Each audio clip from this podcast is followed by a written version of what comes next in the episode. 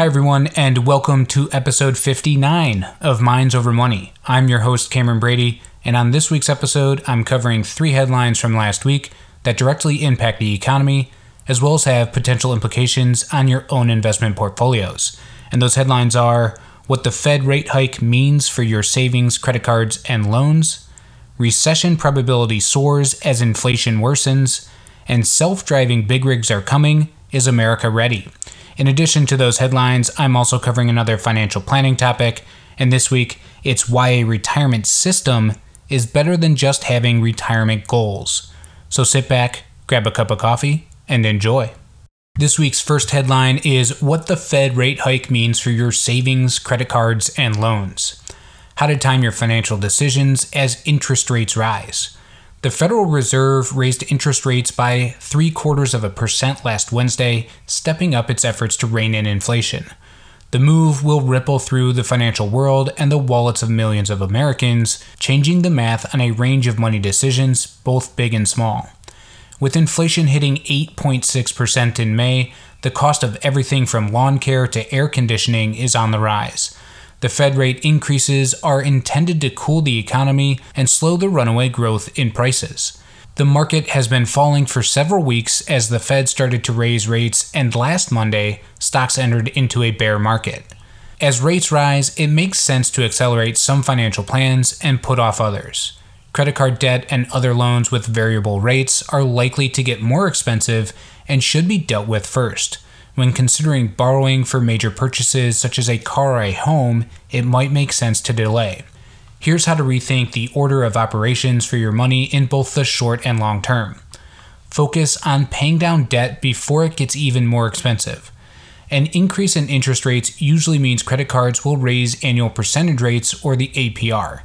The average annual percentage rate for those with good credit was roughly 19%. That number could go up given the expected rate increases. Higher rates mean the cost of borrowing goes up, and nowhere is this more true than with credit card debt. Fear of inflation and the threat of a recession could make people reluctant to dip into their savings or other funds to pay down debt. But doing so now will save you considerable future money spent on interest. Confused about which card to pay down first? Always start with the highest interest rate first. Maximize the return on your savings. Once you have paid down debt, look at your savings. One upside of rate increases many banks and other institutions will likely offer at least slightly better rates on high yield savings accounts and other savings vehicles. Interest rates offered on many certificates of deposit and savings accounts will usually move with the federal funds rate. During the pandemic, many Americans were able to save, leading to the highest personal savings rate in decades. As of June of this year, the average annual percentage yield on a one year CD is just 0.21%, according to the Federal Deposit Insurance Corporation, meaning any dollars saved there are losing value due to inflation. But even better, online banks like Discover are offering 0.9% for their online savings accounts. Also consider the one true safe space from inflation and volatile markets, inflation adjusted government savings bonds, or what are called I bonds which currently return a guaranteed rate of 9.6% interest, but the interest is recalculated every six months. So as inflation goes down, that rate of return will also go down. Consider whether to postpone certain financial moves. Just as you should give priority to paying down existing debt, think carefully before taking on any new debt, such as a mortgage or an auto loan.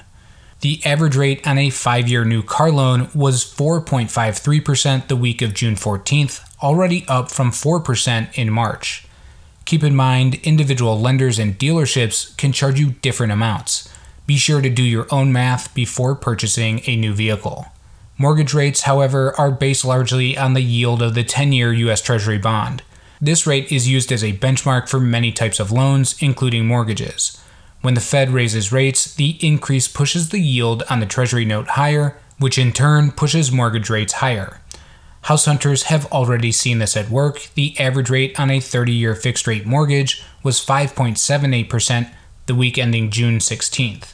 Just a year ago, the same rate was 2.93%.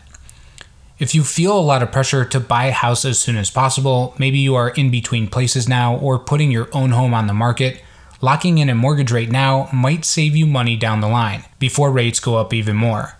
But if you have some flexibility in your timeline, then waiting could benefit you as rates could drop in the future. To combat historic inflationary pressures, interest rates are on the rise. With another half to three quarter percent increase expected at next month's Fed meeting, rates aren't leveling off anytime soon.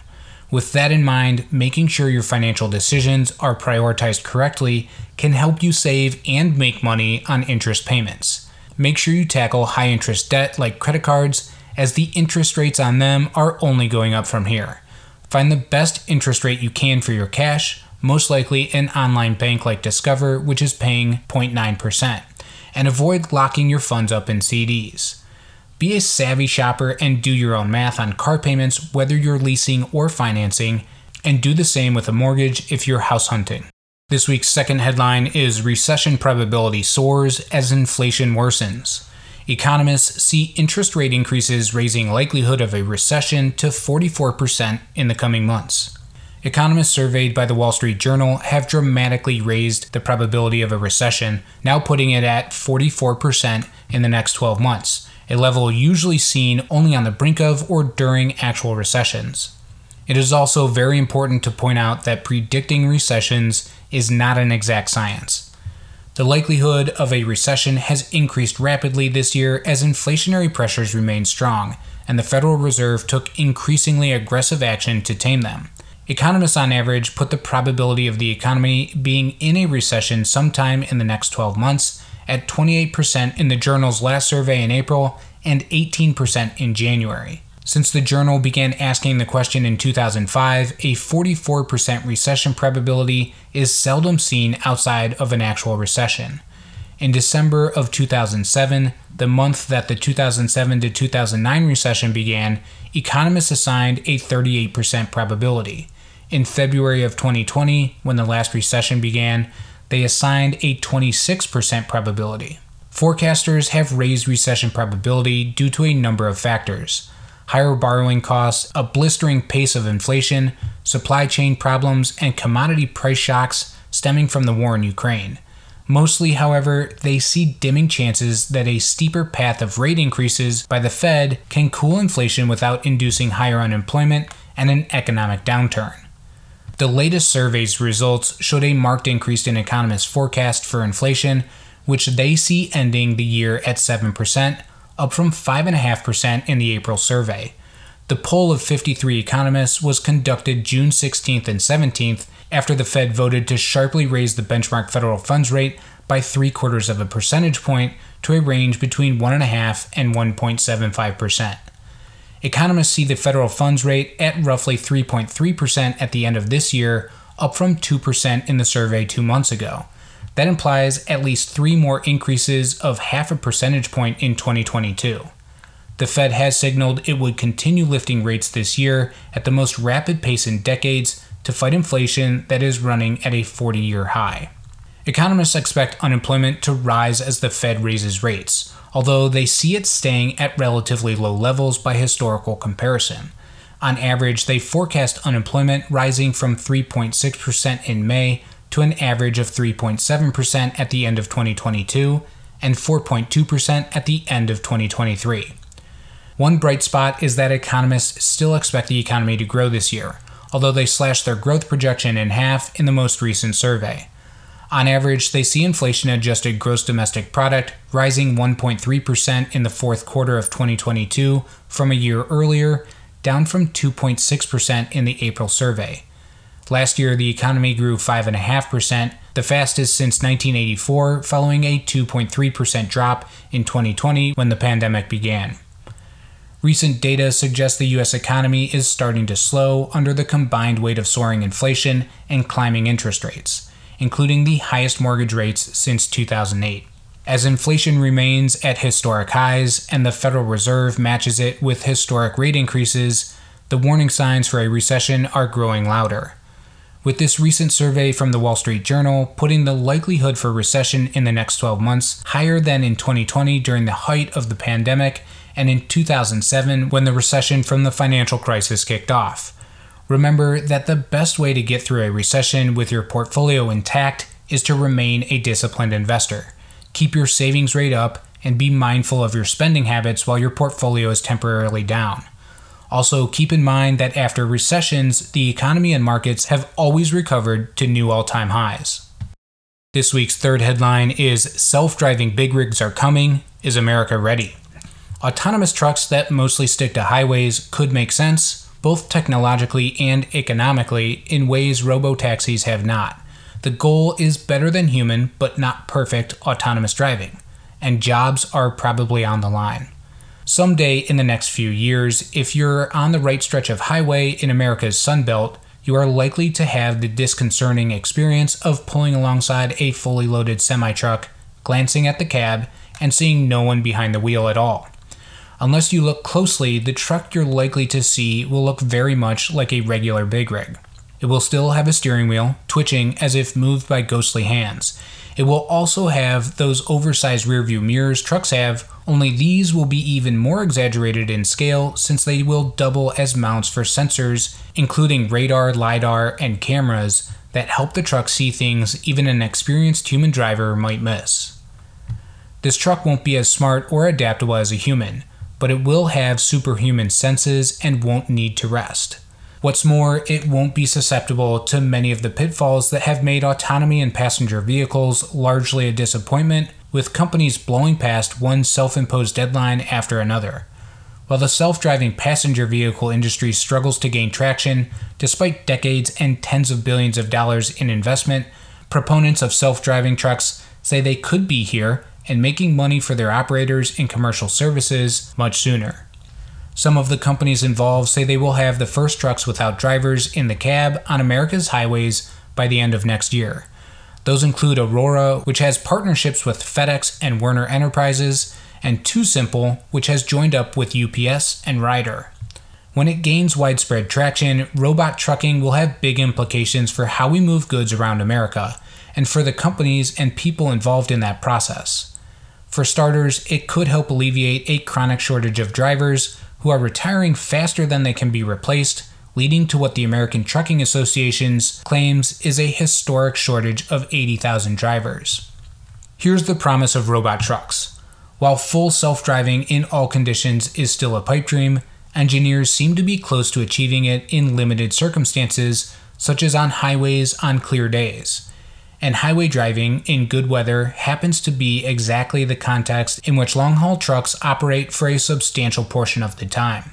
One reason for that, highways are what Aurora Chief Executive Chris Urmson calls self similar. Another way to put that is that a bit of freeway in Texas looks very much like a bit of freeway in Phoenix or Minnesota. The similarity is good for the artificial intelligence technology that underpins self driving which can be great at handling things it has seen before and terrible at adapting to situations that are novel. Anyone who has tried GM's Super Cruise, Nissan's ProPilot Assist, or Tesla's autopilot system has experienced this firsthand. Highways also have the virtue of being relatively free of pedestrians, bicyclists, animals, and children chasing after balls, and they tend to be well marked and well maintained. Highways in southwestern states, where the weather is generally good, are where autonomous trucking companies are currently testing their systems, carrying real loads for actual clients like FedEx and UPS, albeit with safety drivers behind the wheel in case the AI systems make a mistake, which they still do. So, in good weather, a robot truck will see farther than a person can. It will never grow drowsy or inattentive, and it will be able to operate 24 hours a day stopping only for fuel and maintenance. Now, there are also reasons to discount claims about commercial autonomous trucking happening in the next couple of years or making a big difference anytime soon.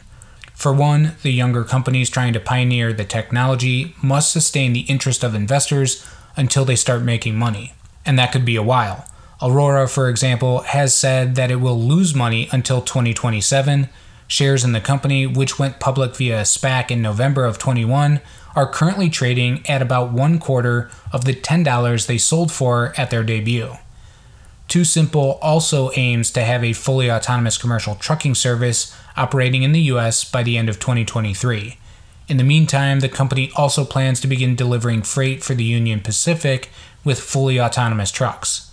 Compared with the total number of large trucks rolling in America today, nearly 4 million, half of them the type that haul freight long distance, the scant dozens of self driving trucks projected to be on the road by the end of 2023 would be a drop in the ocean. Waymo, which as a unit of Google parent Alphabet has less pressing concerns about funding, is less aggressive in its prediction for the arrival of robo rigs.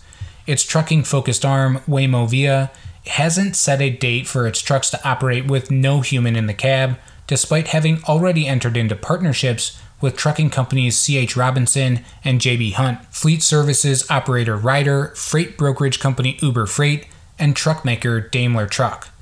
Waymo has many reasons for that reticence. An important one is that there is no production ready, commercially available truck with the redundant control systems that a self driving system would require.